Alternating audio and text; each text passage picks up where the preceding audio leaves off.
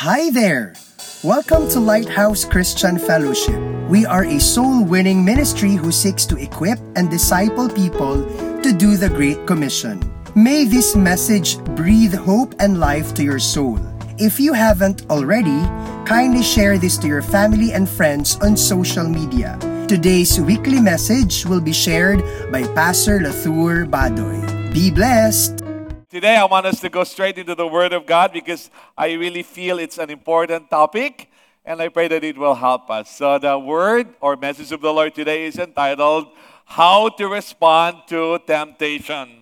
How to Respond to Temptation. Everywhere you go, may, may temptation po. No, everywhere we go. Okay, and we don't even need to leave our houses. It comes to us from television, And in many, many ways through social media, kasi babad tayo sa social media. And sabi nga ng mga experts, now it's not information overload. Now it's invitation overload. Kasi hindi lang knowledge yun. Kasi sabi niya, bilhin mo ako itong product na ito. Or punta ka dito, itong resort na ito, hotel na to. Or utangin mo ito sa mga produkto na gano'n.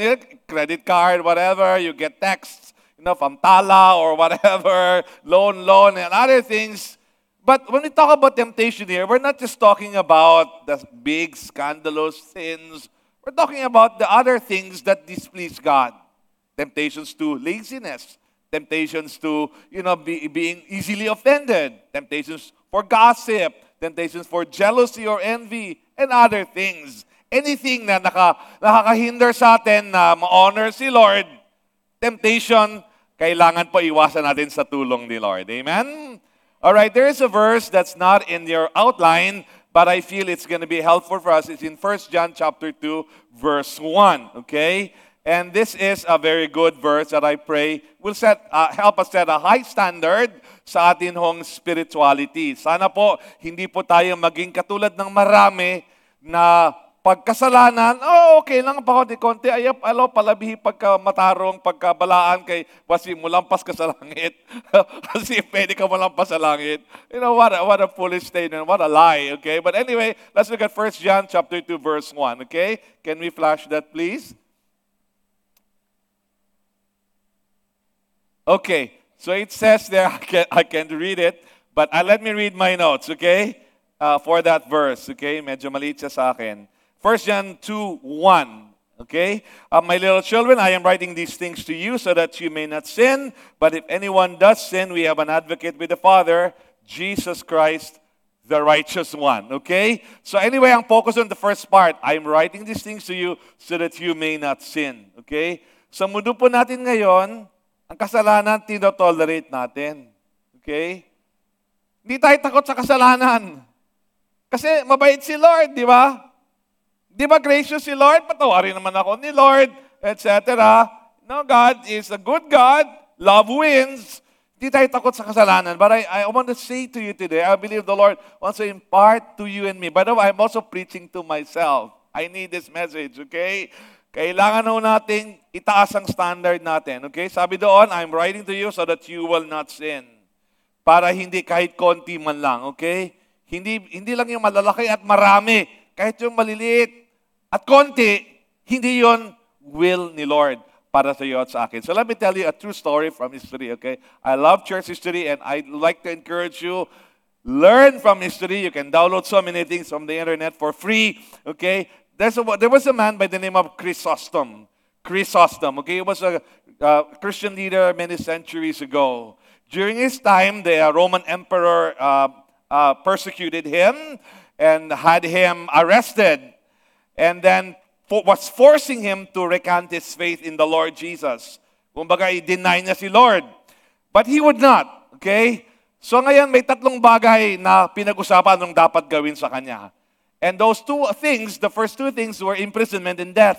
Hindi siya natakot doon. Anong kinakatakutan niya? Yung magkasala siya. So this is the story, okay? Sabi, recant your faith. Deny Jesus, deny all of this Jesus thing, etc. He would not. Chrysostom would not. So sabi sa kanya, okay, imprison him, send him to prison. Sabi ng isang guard, sabi niya, boss, sabi niya, I heard, Emperor, that he likes to be alone. He likes to pray. If you put him in prison, he'll have, he'll have lots of time to pray. He will be happy. It will not be a suffering for him. The emperor said, well, kill him then. Kill him. Sabi naman ng isang guard, I heard him say he's excited to, to die and go with God. He believes it's an exciting thing. It's a promotion. When, I, when he dies, he goes to heaven. It's not a punishment to him, sir. And then sabi niya, then what should we do? Sabi niya, tempt him to sin. Let him sin. Because ang kinakatakutan niya, hindi preso at mamatay, magkasala. Yun. Yun ang ibigay natin sa kanya para mag-suffer siya. Imagine a reputation I doubt kung ikaw at ako, God forbid, na wala tayong ganong reputation.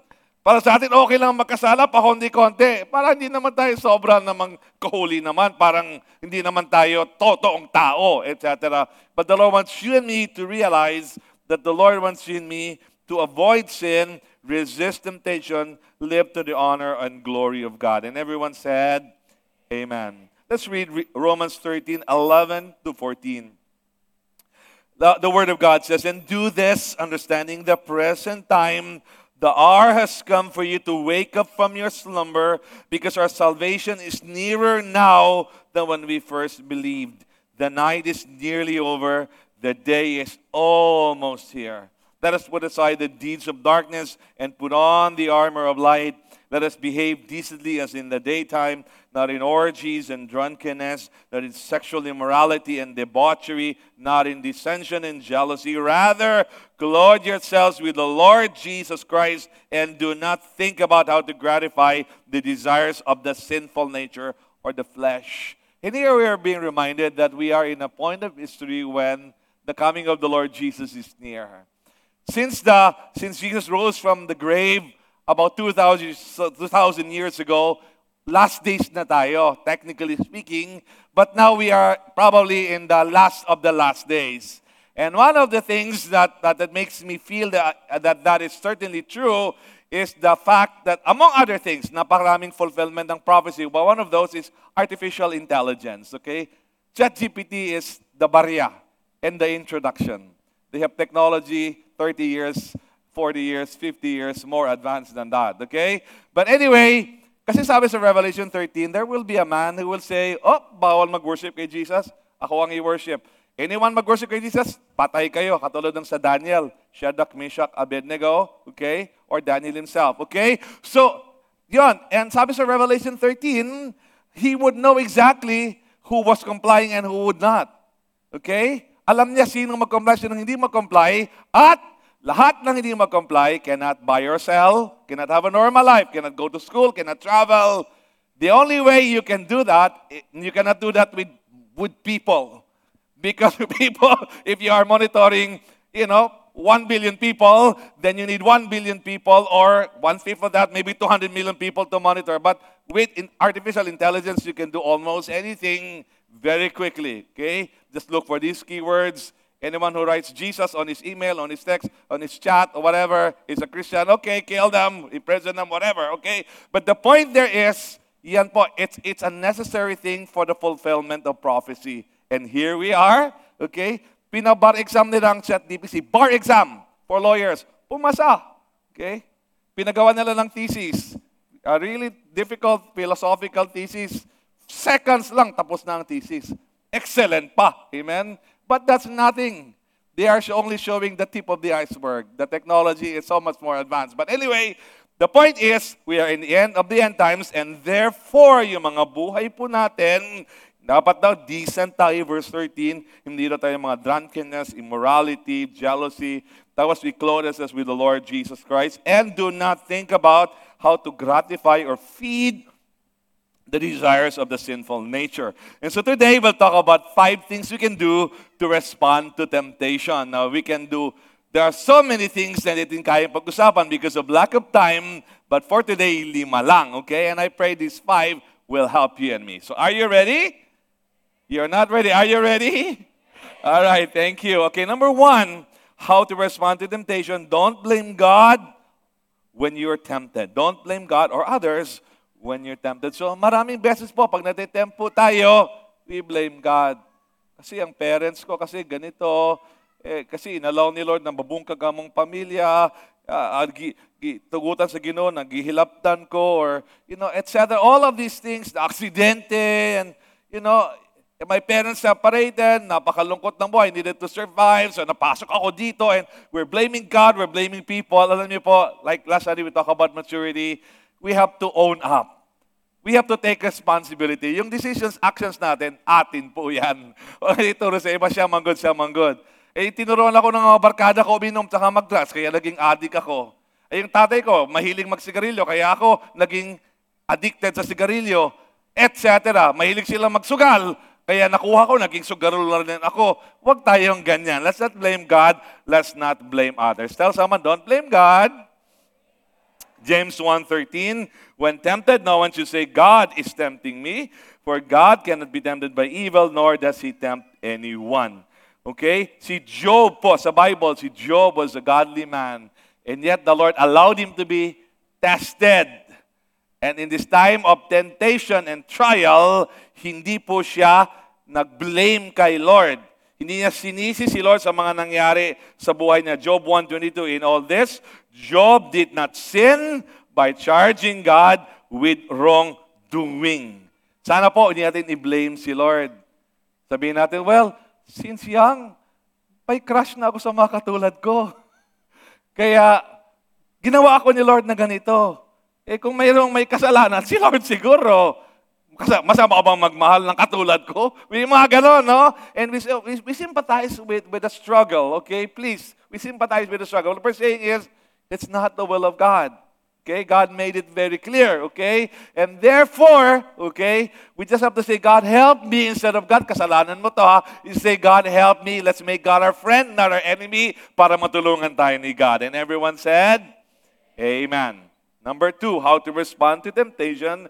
Realize that you are already dead to sin and alive to God.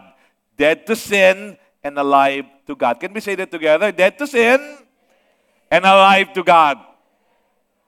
When you and I put our faith in Jesus Christ, made him the Lord and Savior of our lives, so many wonderful things happen. So, sobrang, sobrang ganda na nangyari. But one of those is that you and I died to sin. Now, this definition of terms muna. Pag sinabing sin sa Bible, dalawang major uses niya. One is the, the individual acts we do, na makak ko, nangawat ko, you know, etc. O nagchismis ko, whatever individual acts that are wrong, sin, okay? Okay, the other, and that's the meaning for this part, is the sinful nature or the flesh, katong unod. The part in every human being that leads us downward. The part in us that wants to do wrong. The part in us that does not want to submit to God's word or God's law. Yan po ang sin, okay? When you and I gave our lives to Jesus Christ, you and I died in our relationship to sin. Naputol po ang dominance ng kasalanan sa atin. Ang kanyang ability to command and demand and almost compel or force us na wala na po yon na matempt pa rin tayo, pwede pa rin tayong magkasala, pero pwede nating hindian ang kasalanan. Hindi ito madaling proseso, pero possible ito at ito dapat sana ang mangyari at pwedeng mangyari kung willing tayo. Okay? Lahat tayo may kahinaan. Iba-iba ang kahinaan natin. Some people are weak in sexual immorality, sexual things. Some people are weak with monetary things, pagpera. Yung iba naman, emosyon. Yung iba naman, um, mga, yun, da, da, dalitang mag, magluod.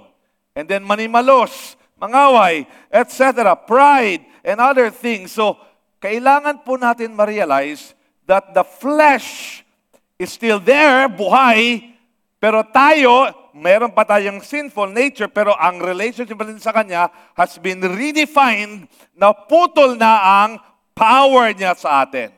Which means that pwede na tayong humindi sa kasalanan. Okay? So, kung meron mga thoughts, duma, duma, pumapasok sa isip mo, uy, ang ganda niya. Ano kaya kung kami? Okay? Or ang cute niya.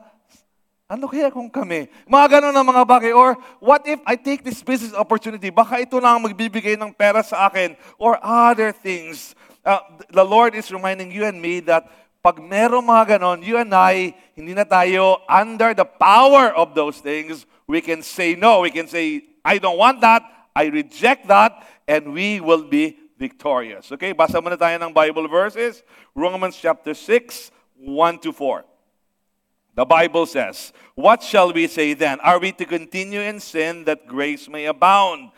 By no means. How can we who died to sin still live in it? Do you not know that all of us who have been baptized into Christ Jesus were baptized into his death? We were therefore buried Kilubong na ta, therefore with him by baptism into that sa kamatayon, in order that Jesus Christ was raised from the dead by the glory of the Father, we too might walk in newness of life.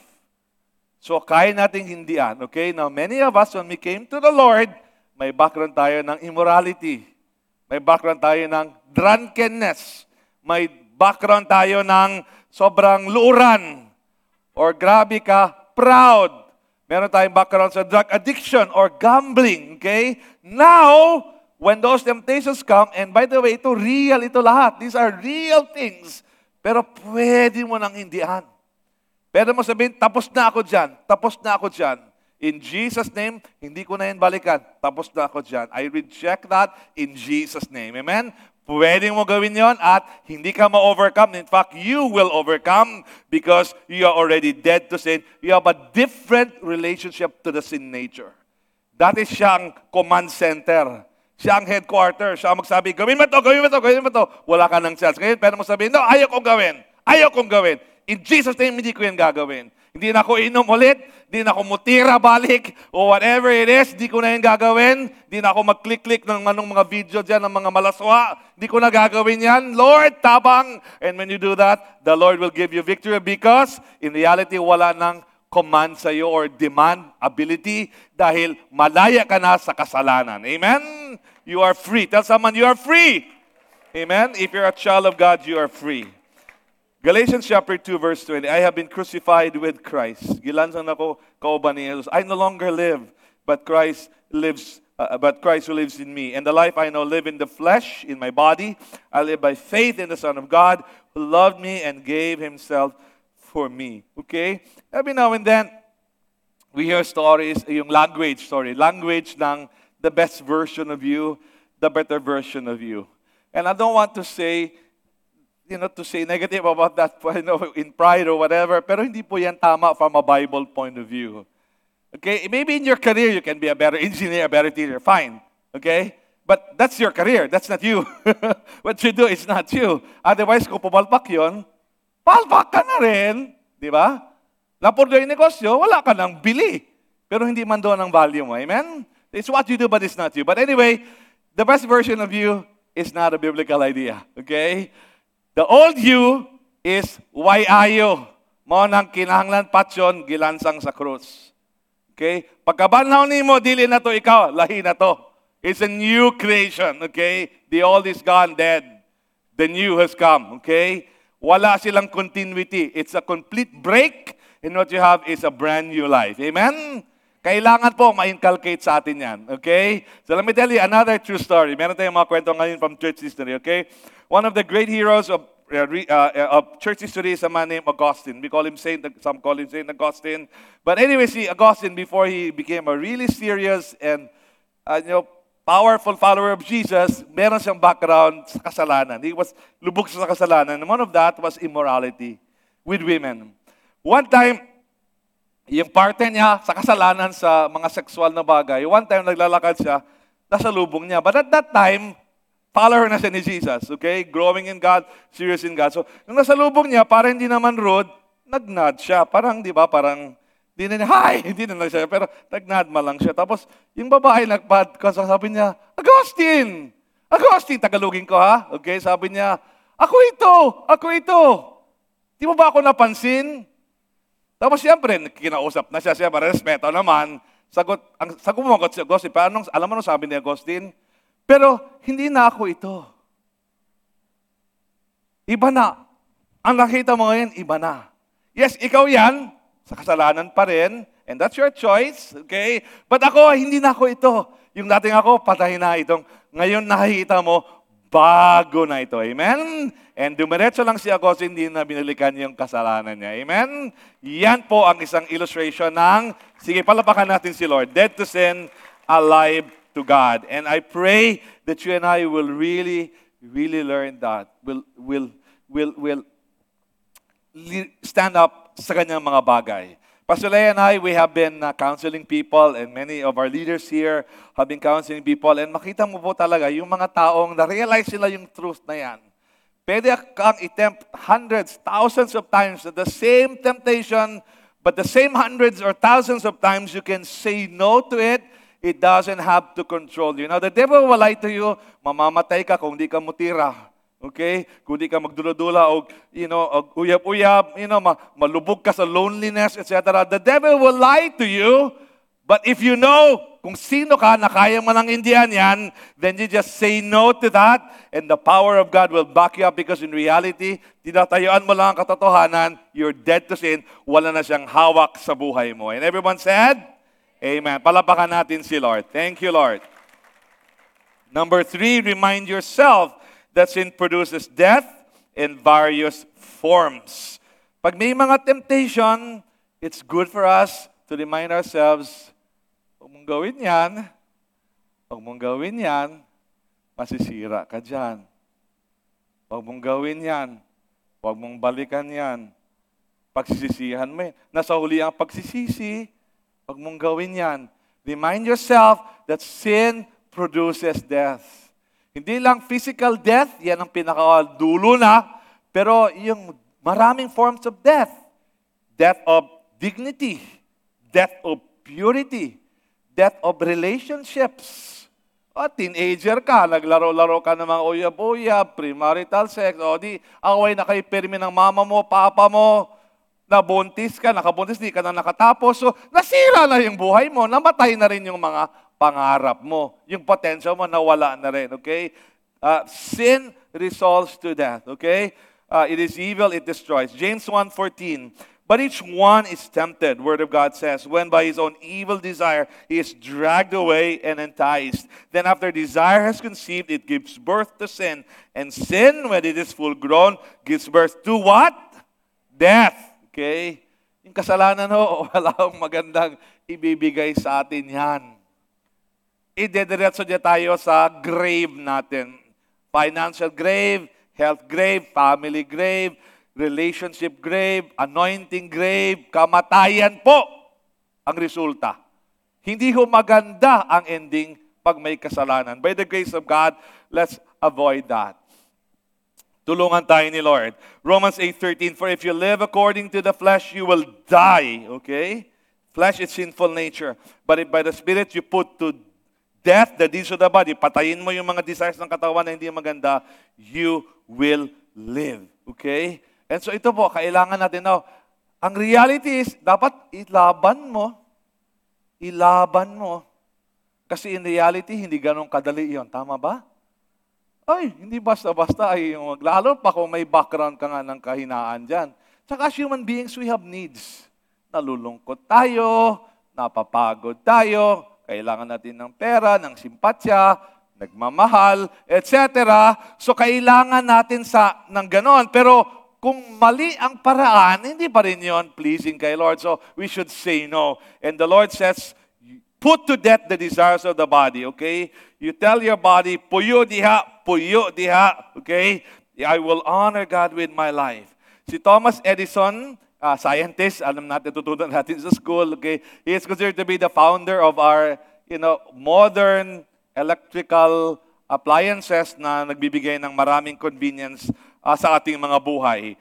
Sabi niya about alcohol, no? about alcoholic beverages. Sabi niya, to put alcohol into the human body is like putting sand in the bearings of an engine. I am a total abstainer from alcoholic liquor. I always thought I had a better use for my head. Sabi niya, eh, ilagay niyan mo ng alcohol ang utak mo, kasi sira ka. Para mo nalagyan ng balas ang makina, ang kutsi o whatever, daot, good, okay? So say no. And by the grace of God, sabi niya, well, hindi ko hinahayaan, pumasok sa isip, sa katawan ko yan. Amen? So by the grace of God, tayo rin, alam natin, masisira tayo, therefore we say no. Amen? Amen? So sa buhay po namin, as counselors, I mean, ni Pastor Lai and the others, same din po, we tell people, don't do it. Don't do it. Don't, masisira ka. Masisira pamilya mo. No, don't do it. Marami ka na naabos sa ministry. Respetado ka na ng mga tao. Don't throw away your ministry. Don't throw away the respect of people. Don't do it, okay? Merong consequences. Malaki ang price tag ng kasalanan. Say no to sin, okay? Tell someone, say no to sin. Amen. Number four, okay, how to respond to temptation. Ask help uh, for help from God. Ask for help from God. And so many times when we are struggling, we just deal with it in our own strength. Parang napaka, ano no? Parang napaka, uh, dapat illogical siya in the sense na nahihirapan ka, tapos sabi mo Christian ka, pero hindi ka naman humingi ng tulong kay Lord. And yet so many people are not asking help from God. They're not really praying. They're not really sometimes fasting. I'd like to ask you, many of you, to really consider fasting. Medyo hindi ko nagagawa masyado eh, no, malaki na yung chan ko, okay? But I like to encourage you, consider fasting. Kung baga, pinasabi mo kay Lord, hindi ako kakain, Lord, isang araw, dalawang araw, whatever. Because I want my situation to change. I want to overcome. Ito, pag inom ko, pag sugal ko, immorality ko, Lord, gusto ko maputol na ito, tabangi ko, Ginoo, tabangi ko, Lord. And then you seek God's help, you pray, you fast, and all. I-battle mo with the help of God. Si Jesus, You know, when the Lord Jesus was here on earth, he was 100% human. 100% human. Meaning lahat ng iyo at aking struggle, dinaanan niya yan. Umiyak siya, di ba? Jesus wept. And lahat yan, dinaan, nagutom siya, etc. Pero nilaban niya. And look at the intensity and the seriousness. Hebrews 5, 7 to 9. In the days of his flesh, na nasa katawan siya ng tao, therefore vulnerable to sin, Jesus offered up prayers and supplications with loud cries and tears to him, that's the Father in heaven, who was able to save him from death. Diba? Sin results to death. And he was heard because of his reverence. So, dili siya nagampo lang, tabang, tabang Lord, be, tabang be, dili lang. Lord! Lord, di ko gusto makasala, Ginoo. Tabang Lord! Tabang Lord, please! Mubigay na ko, please. Di ko gusto mabigay. Tabangin ko, Lord. He loud cries and tears dala hilak. Pero many of us, when we struggle with sin, ay, lisod man. Sige, tira lang sa kadali. Whatever. Kay, di man ma-overcome. But, and, and we make all kinds of excuses. But si Jesus, no. He sought the help of God. He was serious. Okay? And he said no to it by the grace of God. 1 Corinthians 10:30 No temptation has seized you except what is common to man, and God is faithful. He will not let you be tempted beyond what you can bear, but when you are tempted, he will also provide a way out so you can stand up under it. Okay? So please listen, okay? Si Lord po, mahal tayo ni Lord. Pag sabi, sabi mo, mahal ka ni Lord. And one of the expressions is, yung binibigay niya or inaalaw niya na temptation sa iyo at trial, tama lang na kaya mo. Okay? So, I know we make excuses and we don't understand everything, pero yun ang sabi ng Word of God. Lahat ng inalaw ni Lord na temptation trial sa buhay natin, inalaw niya kasi alam niya, kaya natin kung mag, you know, we just stand up for the Lord. Mubarog lang ta, okay? Every temptation has a way of escape. Okay, has a way of escape. You can endure it, the Word of God says. Can, can we show that again? Okay? Those verses, okay? You can endure it, there is a way of escape. Dili ka na trap na the only way out, this is not even a way out, is to compromise. Sige, mag-pornography na lang ko. Kay layo man akong asawa. Ay, sige, you know, lonely man ko, gibulagan ko sa akong crush o sa akong uyab, manguyab na lang po ko another para na mo feel sa akong sulod, etc., etc. So we, we don't have to. There's a way of escape. I-provide si Lord. Okay? Therefore, imbis na mo give in ka o mangita kag dagan nga excuse kung muluhod ka sa Ginoo mata nga ikagtabang ni patabang ka sa uban God will help you until the situation changes or inside you build up more strength that you can just really overcome those things very easily. Amen? So wag tayong bumigay. Wag tayong magsabi, Lord, Lord, lisod man kaayo, Lord. Pasayloan lang ko, Lord, ha? Silang bawi ko next time. No, ay baulay bawi next time. Kinahanglan karon barog. Tatas barog.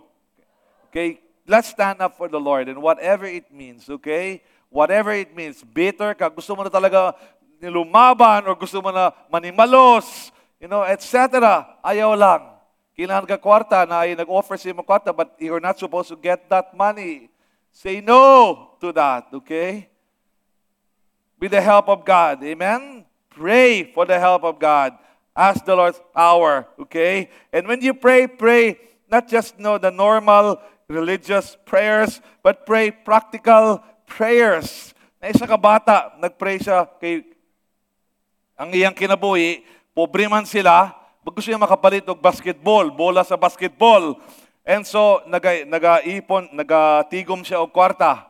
Okay? Pero nasa po kaya nga prayer, other than the practical na ginabuhat niya na siya prayer, sabi niya, Lord, help me to save enough money to buy my basketball. And Lord, palihog ka to nagabalig og ice cream, ayaw tugutan na sigig agi diri sa among balay.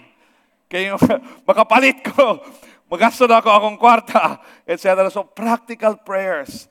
Practical. Siguro pwede you can pray, Lord, sana hindi na niya ako i-text. Sana hindi na kami magkita. Lord, sana yung temptation na yan, hindi na yan magating sa akin. Or, kung alam mo na, doon yan sa sige, scroll-scroll. Okay? Sa social media, doon galing yan. Eh, ikaw na lang gumawa ng paraan.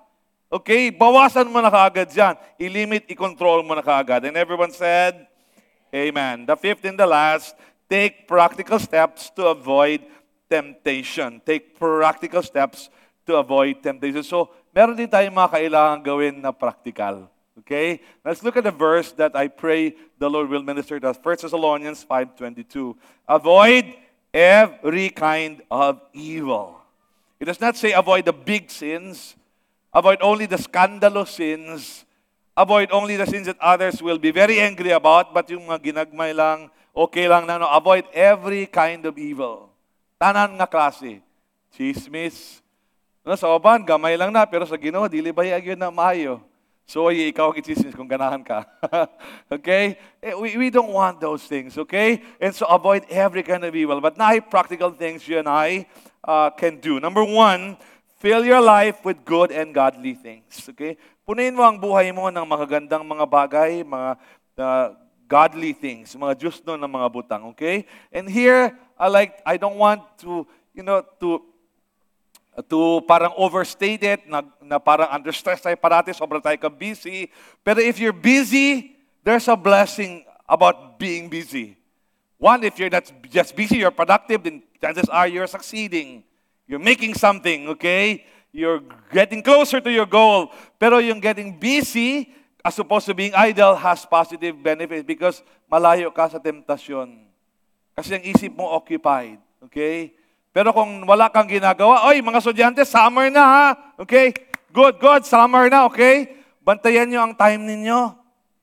Baka puro ka na lang, inubos mo na lahat ng Netflix, social, social media, grabe na, kung ano-ano na lang ginaklik-klik. Wag, because I tell you, idleness is the workshop of the devil. Yung wala kang talagang tumong, bisan unsa lang imong ginabuhat, ginatanaw, ginapaminawan, unsa lang yung ginasturyahan, kay dagang mog time, workshop ng devil yan, meaning dyan sa kumikilos, okay? Mabuti pa yung busy ka kasi aside sa productive ka, God, God willing, you are away from temptation. So, Thomas Edison ulit, okay? Kasi bright siya. okay, tinanong siya, Thomas Edison was once asked how he resisted temptations. He said, and I quote, never have any, I don't have time, unquote. Okay?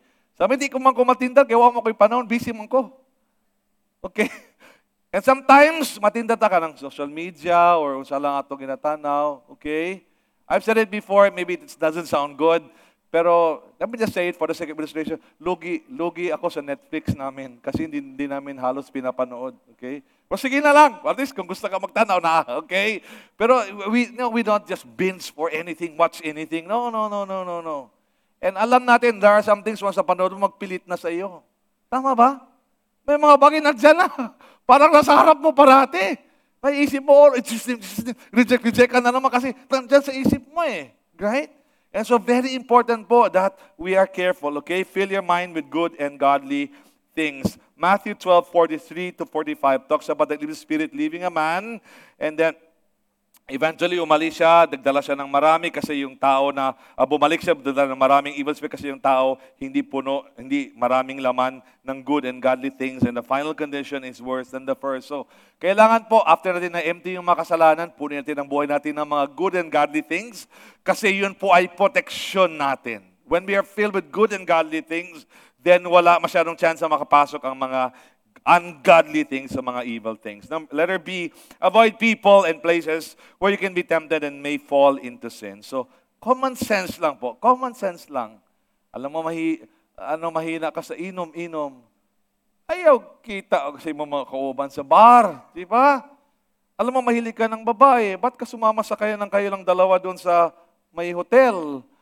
Alam mo, mahi, mahina. Yung mga ganun, di ba? The point is, alam mo, bad influence people sila. Ba't ka nagsama overnight doon sa, doon sa beach?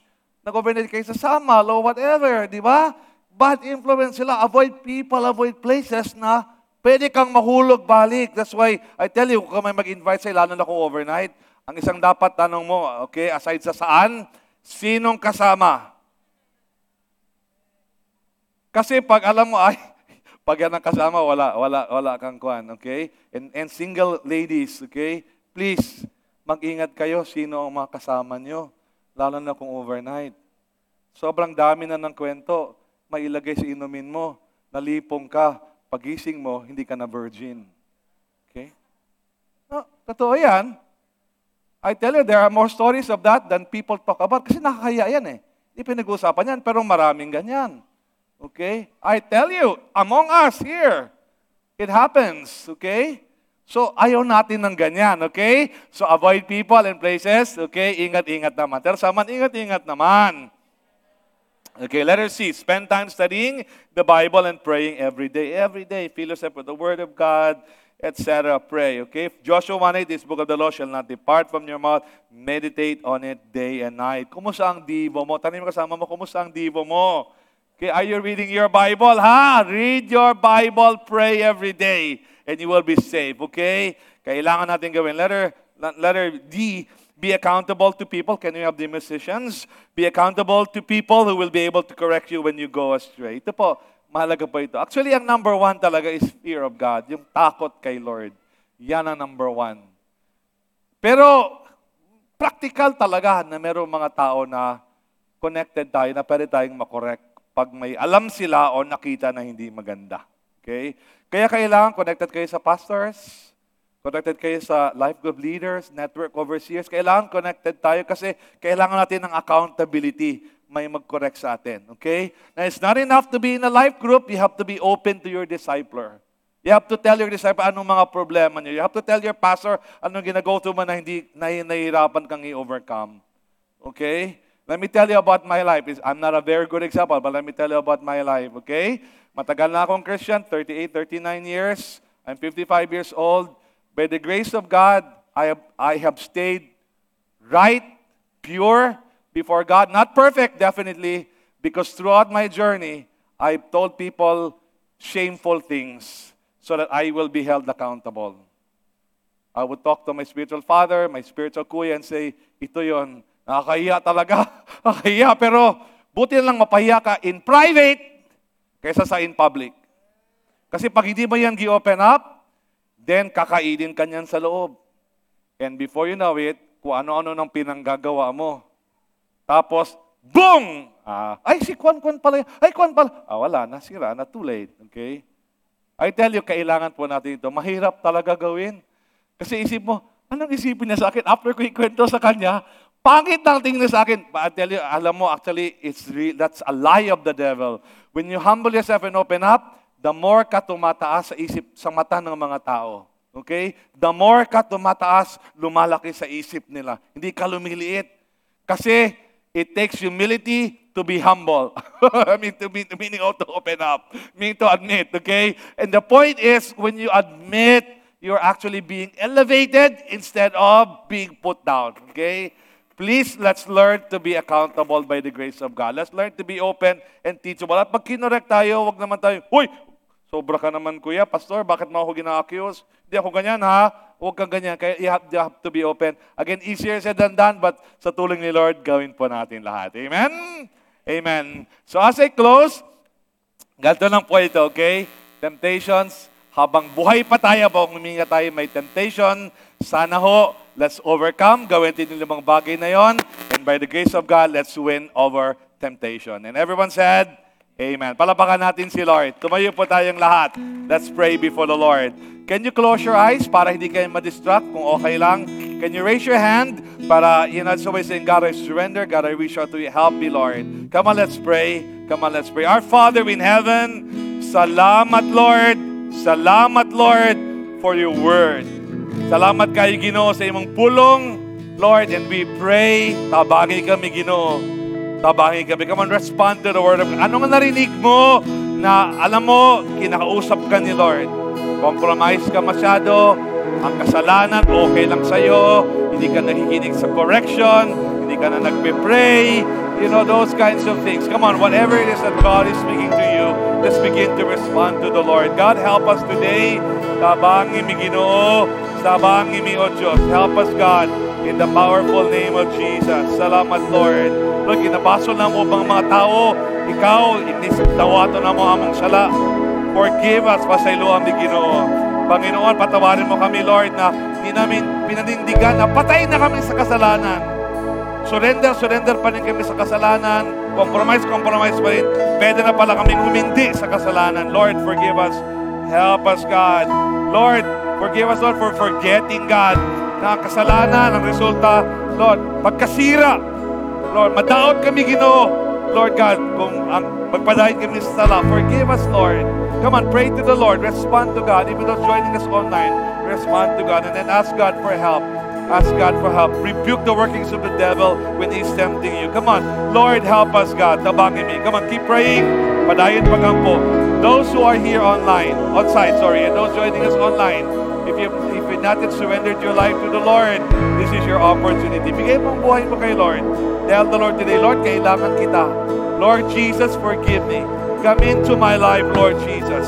Come into my life, Lord Jesus. Come into my life. Jesus, ikaw ang Savior, ikaw ang Lord. I surrender my life to you. Religion cannot save me. Good works cannot save me. Ikaw lang, ikaw lang makaluwas sa ako. Pasaylo ako, Ginoong Jesus. Come on, give your life to God. Jesus, come into my life. I surrender to you. If you've not yet given your life to God, Give your life to the Lord today. Give your life to Him. Jesus, I surrender. Come into my life. Forgive me. And you know, when you do that, God will forgive your sins. He'll make you a child of God. So, Lord, we receive that now as we surrender our lives to you. Salamat, Lord. Salamat, Lord. Thank you for listening to this episode. We hope you are blessed, changed, and encouraged. If you enjoy this podcast, please share and click the notification bell so you will be notified for every new upload. Lighthouse Christian Fellowship can now be your home church no matter where you live. Head over to our Facebook page or YouTube channel and stay connected online. God bless you until next time.